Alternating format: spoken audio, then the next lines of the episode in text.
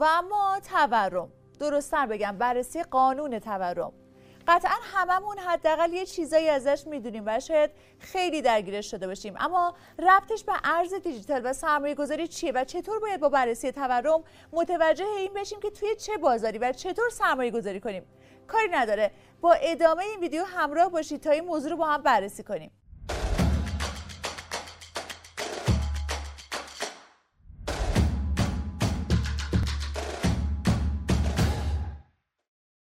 اکس ها سلام وقتتون بخیر. من ساحل اختری هستم و با سومین قسمت از مجموعه کریپتو از صفر تا صد رادیو اکس کوینو در خدمت شما.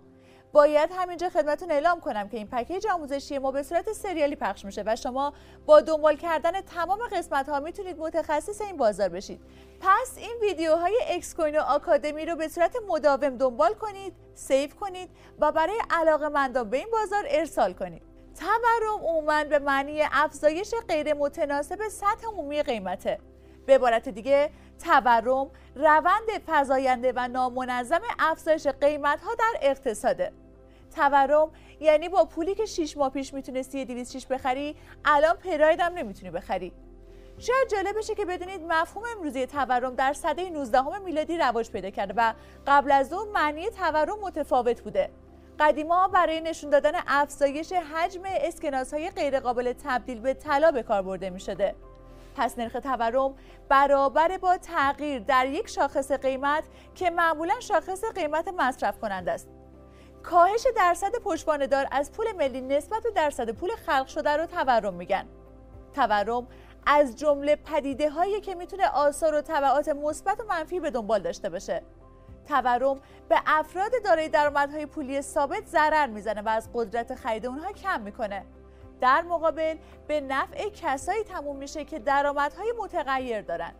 توی گیرودار اقتصاد پیچیده دنیای امروز و با توجه به شرایط اقتصادی خیلی ها دنبال حفظ ارزش دارایی هاشون و به دست آوردن بازده بیشتر از تورم هستند یکی از دلایلی که رمزارزها بین فعالان این بازار محبوب تر شده خاصیت ضد تورمی بعضی از اونهاست.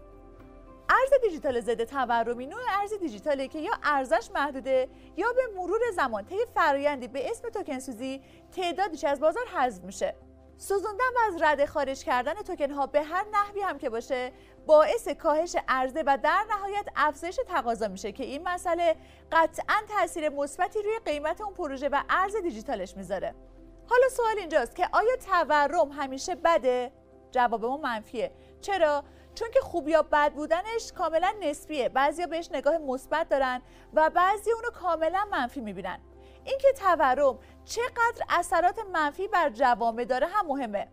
از طرفی بعضی شرکت ها هستن که با افزایش تورم بیشتر سود می‌کنن و حاشیه سود بیشتری به جیب می‌زنن. حالا نرخ معقول تورم همون چیزیه که توسط نهادهای پولی و بانک های مرکزی کنترل میشه. چون عرضه و تقاضاهای پول و اعتبار توسط این نهادها رگولاتوری و نظارت میشه.